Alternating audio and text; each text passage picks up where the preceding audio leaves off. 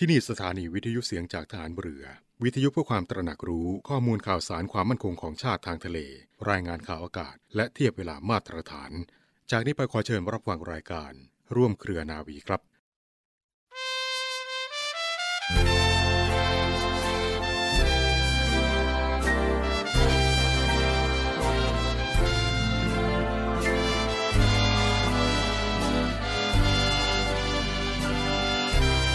การที่คนสมัยใหม่ บอกว่าคนสมัยเก่ามีความรู้น้อย ก็อาจเป็นจริง แล้วคนสมัยใหม่ ดูถูกหรือเหยียดหยามคนสมัยเก่า ก็มีสิทธิ์ แต่ถ้าพูดตามความจริงแล้ว สิทธิ์ที่จะเหยียดหยามคนรุ่นเก่าไม่ควรจะมี ด้วยเหตุว่า คนรุ่นเก่านี้เองทำให้คนรุ่นใหม่เกิดขึ้นมาได้ พระบรมราโชวาท พระบาทสมเด็จ พระบรมชนากาธิเบศร มหาภูมิพลอดุลยเดชมหาราช บรมนาถบพิตรพระราชทานแก่คณะประชาชนที่เข้าเฝ้า เนื่องในโอกาส วันเฉลิมพระชนมพรรษา 4 ธันวาคม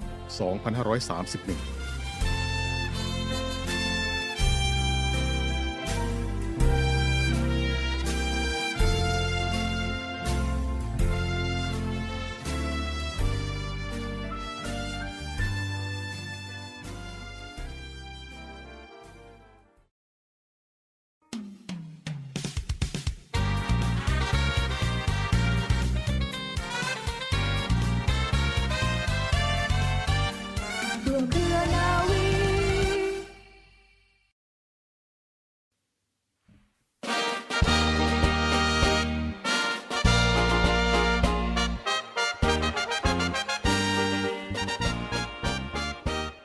แล้วเราก็กลับมาพบกันเช่นเคยนะคะ รายการร่วมเคยนาวีเริ่มต้นขึ้นแล้วค่ะคุณผู้ฟังคะในช่วงกลางวันแบบนี้แหละค่ะ ในช่วงที่คุณกำลังรับประทานอาหารกลางวันกันอยู่หรือว่าอาจจะกำลังขับรถพาครอบครัวไปทานอาหารกลางวันนอกบ้าน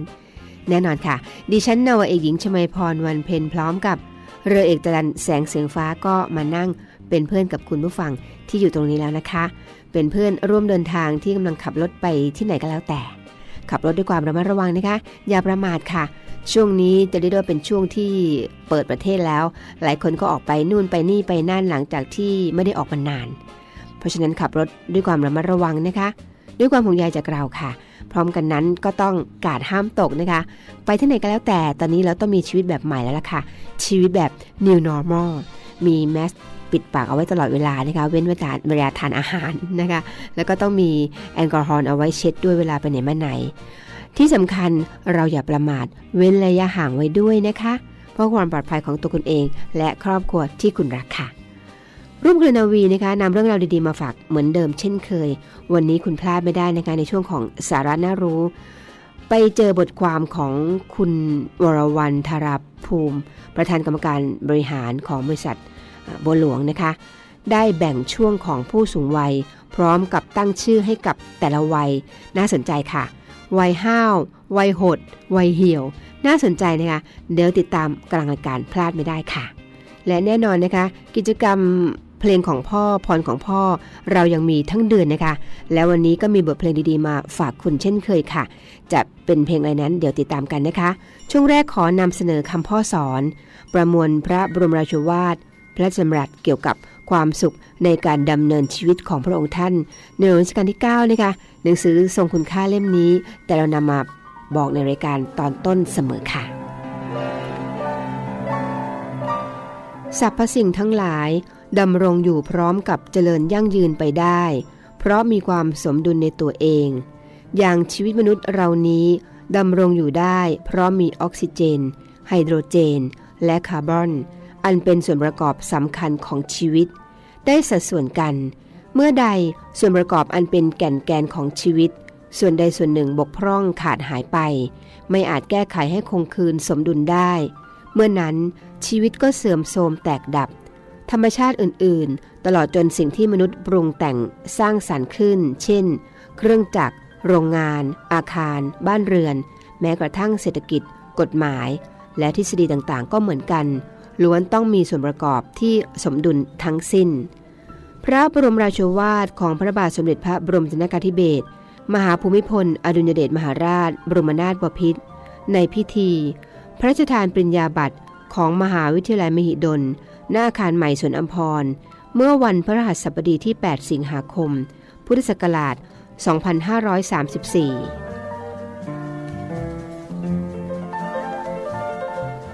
ด้วยเจตนาดีของท่าน และโดยกุศลเจตนาทุกอย่างที่ท่านทำและปฏิบัติทางใจ ขอให้เป็นกำลังเป็นพร ให้ทุกคนมีสุขภาพอนามัยแข็งแรง มีจิตใจเข้มแข็งสำเร็จในความคิดสำเร็จในการงานที่ตนทำ โดยเฉพาะในเรื่องที่จะให้หลักธรรมที่ดีที่งามของแต่ละศาสนา ขอให้ประสบชัยชนะเป็นประโยชน์ต่อส่วนรวม เพื่อที่จะให้ส่วนรวม คือสังคมของคนไทย และประเทศไทยยั่งยืน มีความก้าวหน้ารุ่งเรือง ทั้งทางวัตถุ ทั้งทางจิตใจ ให้ได้ชื่อว่า ประเทศไทยนี้เป็นที่อยู่อาศัยที่น่าอยู่ เป็นที่มีชื่อเสียงว่า เป็นประเทศที่รักสงบ และในเวลาเดียวกัน ก็หวงแหนความเรียบร้อยความสงบนี้ พระบรมราโชวาทของพระบาทสมเด็จพระบรมชนกาธิเบศรมหาภูมิพล อดุลยเดชมหาราช บรมนาถบพิตรในโอกาสที่สถาบันและองค์การที่เกี่ยวกับศาสนา เข้าเฝ้าถวายพระพรชัยมงคล และทูลเกล้าถวายสิ่งของ เนื่องในวันเฉลิมพระชนมพรรษา ณ ศาลาพกาพิรม เมื่อวันพุธที่ 4 ธันวาคม พุทธศักราช 2511 ถ้าอยากทำบุญเพิ่มขึ้นไปอีก เราก็ปฏิบัติในสิ่งที่เรียกว่าดีงามทำบุญโดยใช้กำลังกายของเรากำลังความคิดของเรา สร้างสรรค์สิ่งที่เป็นประโยชน์ ถ้าจะทำบุญกับวัดก็สร้างสิ่งที่เป็นประโยชน์ ถาวรวัตถุต่างๆ หรืออุปถัมภ์พระสงฆ์นี่ก็เป็นการทำบุญ เพราะเหตุว่าเราตั้งใจดี ให้มีความเจริญรุ่งเรือง ให้เกิดความสวยงาม ให้เกิดความดีงาม เป็นการทำบุญอีกอย่างหนึ่ง ก็เช่นเดียวกัน คนอื่นอาจจะไม่เห็น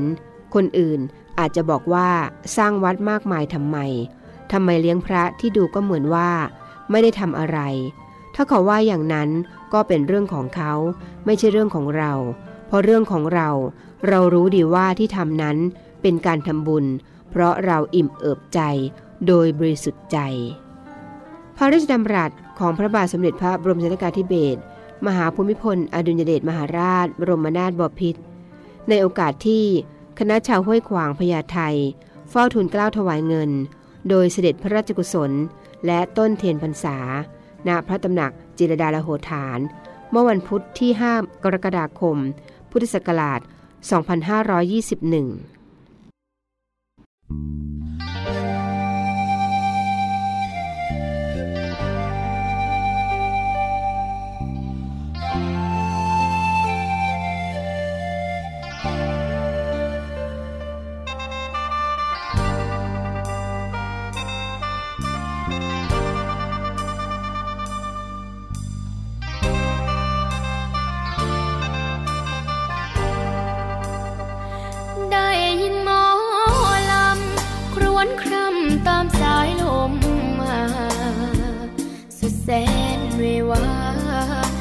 มาพักอยู่เมืองไกล มองสองข้างทางตึกสูงบังฟ้าบังใจ อกเอ้ยอกคนบ้านใคร น้ำตาหลั่งไหลใกล้บ้านเพราะความจนจึงทำให้คนไกลถิ่น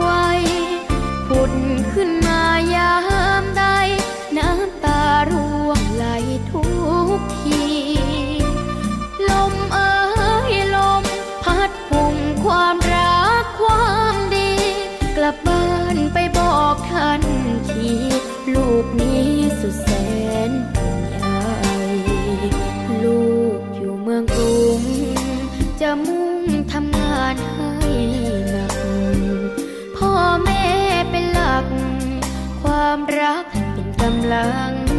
ใจ สังคมวัตถุรุกราลูกนั้นวันไหว ถึงจะอย่างไร หัวใจยังรักบ้าน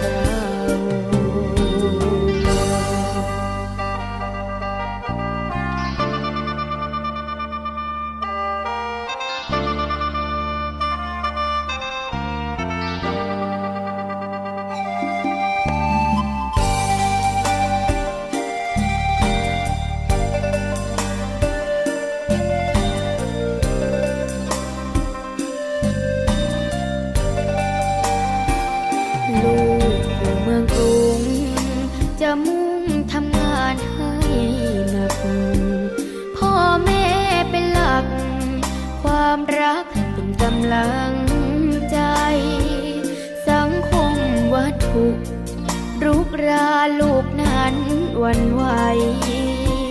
ถึงจะยังไร หัวใจยังรักบ้านเรา สิเป็นจังได้ หัวใจยังรัก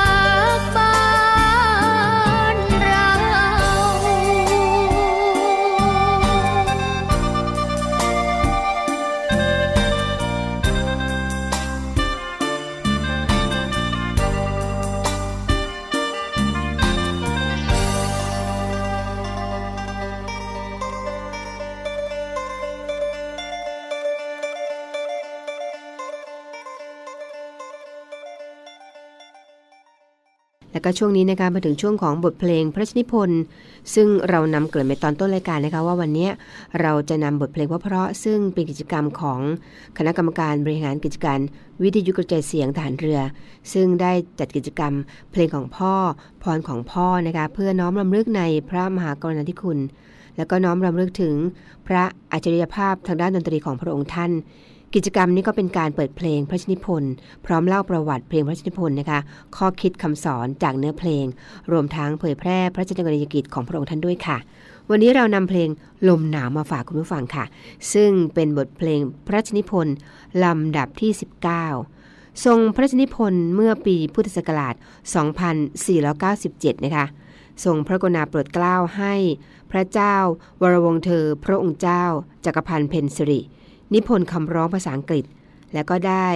พระราชทานเพลงนี้ออกบรรเลงครั้งแรกในงานประจำปีของสมาคม นักเรียนเก่าอังกฤษ ในพระบรมราชูปถัมภ์ณเวทีลีลาสวนอุมพินีค่ะ เมื่อวันเสาร์ที่ 6 กุมภาพันธ์ พุทธศักราช 2497 ต่อมานะคะทรงพระกรุณาโปรดเกล้าให้ท่านผู้หญิง สมโรธสวัสดิกุล ณ อยุธยา แต่งคำร้องภาษาไทยถวายค่ะ ขอเชิญรับฟังบทเพลงที่มีชื่อว่า ลมหนาวค่ะ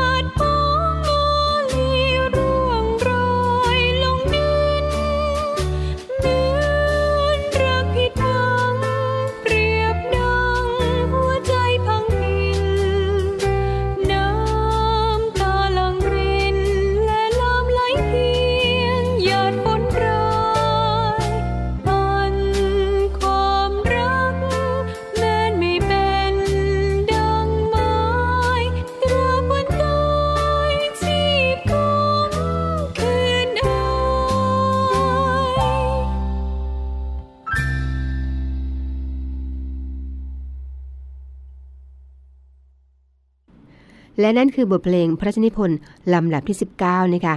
ซึ่งมีชื่อว่าลมหนาวค่ะ เข้ากับบรรยากาศในช่วงนี้นะคะ เพราะนี่เป็นช่วงของหน้าหนาวแล้วล่ะค่ะ คุณผู้ฟังคะเกริ่นไปตอนต้นรายการนะคะ ว่าเราจะนำเรื่องราวที่เขาเรียกว่าเป็นเป็นเรื่องจริงของชีวิตคนเรานะคะบังเอิญค่ะ ไปอ่านเจอเข้าใน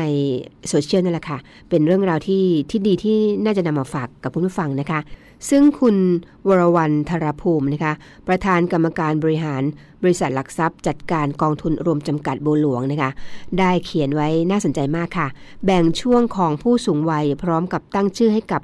แต่ละช่วงวัยไว้ว่า วัยห้าว วัยหด แล้วก็วัยเหี่ยวค่ะ ลองฟังกันดูนะคะ วัยห้าวเนี่ย สำหรับคนในวัยเกษียณช่วงต้น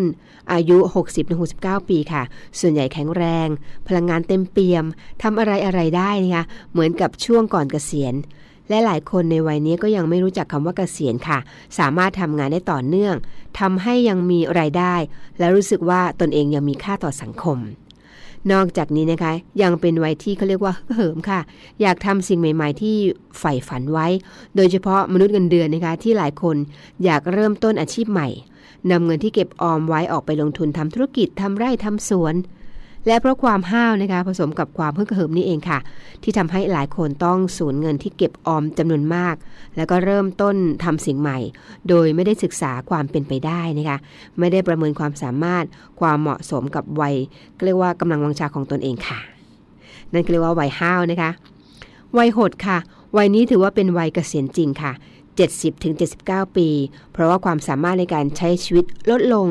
ไม่ว่าจะเป็นข้าราชการลูกจ้างเกษียณอาชีพอิสระ หรือว่าเจ้าของกิจการ จะไม่มีความแตกต่างด้านการใช้ชีวิตในวัยหดสักเท่าไหร่แน่นอนค่ะ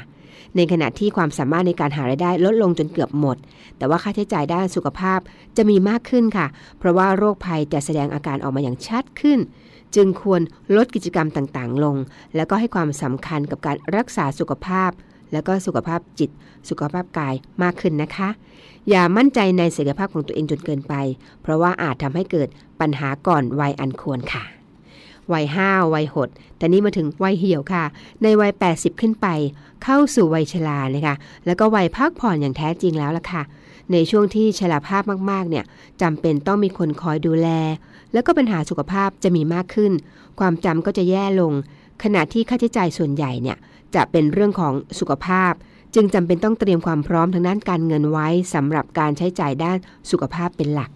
เพราะฉะนั้นนะคะ ไม่ใช่แค่เห็นว่าอายุ 60 แล้วจะเหมารวมว่าเป็นผู้สูงอายุเหมือนเหมือนกันหมด คนไทยก็มีอายุยืนขึ้นค่ะ โดยผู้ชายอายุเฉลี่ยอยู่ที่ 75 ปี ขณะที่ผู้หญิงนะคะอายุเฉลี่ย 80 ปี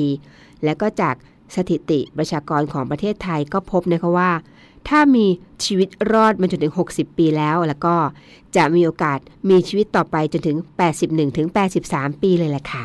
เพราะฉะนั้นนะคะ ถ้าวันนี้คุณที่ประคับประคองชีวิตจนมาถึงวัยหลังเกษียณ ก็มองตัวเลขอายุ 80 ไว้เป็นเป้าหมายได้เลยค่ะ จะได้เตรียมความพร้อมรับมือกับชีวิตในวัย 70-80 ปีไว้นะคะ ไม่ประเมินอายุตัวเองต่ำเกินไป เพราะว่าปัญหาหนึ่งของผู้สูงอายุคือ มักคิดว่าจะตายเร็วกว่าความเป็นจริง เพราะว่าหากไม่เตรียมพร้อมในวัยห้าวที่ยังมีเรี่ยวแรงหาไรายได้ ก็อาจจะยังไม่มีความทุกข์นะคะแต่ถ้าเข้าสู่วัยหดหรือว่าวัยเหี่ยวเนี่ยเราอาจจะเป็นคนหนึ่งที่มีทุกแบบเดียวกับผู้สูงอายุทั่วไปที่เป็นกันในปัจจุบัน และก็ในอดีตที่ผ่านมาค่ะ การสำรวจความคิดเห็นผู้สูงอายุเมื่อปี 2559 นะคะ โดยนิดาโพค่ะ แล้วก็ศูนย์วิจัยสังคมสูงอายุ สถาบันบัณฑิตพัฒนาบริหารศาสตร์ พบนะคะว่ามีอยู่ 7 เรื่องใหญ่ที่ทำให้ผู้สูงอายุไทยเนี่ยเป็นทุกข์ นั่นก็คือ 1 นะคะ การไม่มีเงินใช้ ไม่มีเงินออม มีเงินแต่ไม่พอใช้ 2. ค่ะ อยากทำงานแต่ไม่มีงานทำทำให้ขาดรายได้มาเลี้ยงตนเอง 3. ค่ะ มีภาระหนี้สินที่ต้องจ่ายให้แก่เจ้าหนี้ 4. ไม่มีเพื่อนฝูง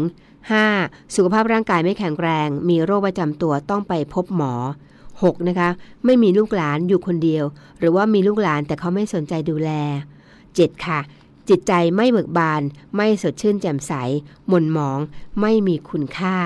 และนี่คือ 7 เรื่องใหญ่ที่ทำให้ผู้สูงอายุไทยเป็นทุกข์นั่นเองค่ะจะ เห็นได้เลยนะคะว่า 3 เรื่องใหญ่ที่สุดนั่นคือเรื่องเงิน ไม่ว่าจะเป็นไม่มีเงิน ไม่มีงาน แล้วก็มีสินนั่นเองค่ะ ไม่ว่าคุณกำลังอยู่ตรงไหนนะคะห้าวหดหรือว่าเหี่ยว คุณฟังคะ การเตรียมพร้อมแล้วก็กระทำความเข้าใจกับสภาพที่เราเป็น หรือว่ากำลังจะเป็น น่าจะเป็นเรื่องที่ดีเสมอจริงไหมคะนำเรื่องราวมาฝากเป็นแง่คิดให้คุณผู้ฟังได้ไปคิดกันนะคะ สาระน่ารู้ในช่วงของกลางรายการร่วมเครือนาวีค่ะ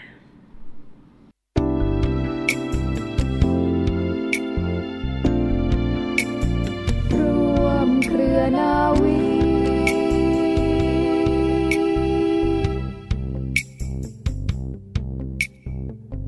แล้วก็มาถึงช่วงข่าวประชาสัมพันธ์นะคะ ขอเริ่มจากข่าวดุริยางกันก่อนเลยค่ะ ถ้าใครรักดนตรีรักเสียงเพลงฟังทางนี้นะคะ โรงเรียนดุริยางฐานเรือ เปิดรับสมัครบุคคลพลเรือนเข้าเป็น นักเรียนดุริยางค์ฐานเรือ ประจำปีการศึกษา 2515แล้วล่ะค่ะสำหรับน้องๆที่รักในเสียงดนตรีนะคะทั้งชายและก็หญิง มีวุฒิม .3 อายุ 15-18 ปีค่ะ มาร่วมเขาเรียกว่าร่วมปฏิบัติการค้นหาสุดยอดนักดนตรี บนเส้นทางศิลปินชั้นยอดแห่งกองทัพเรือ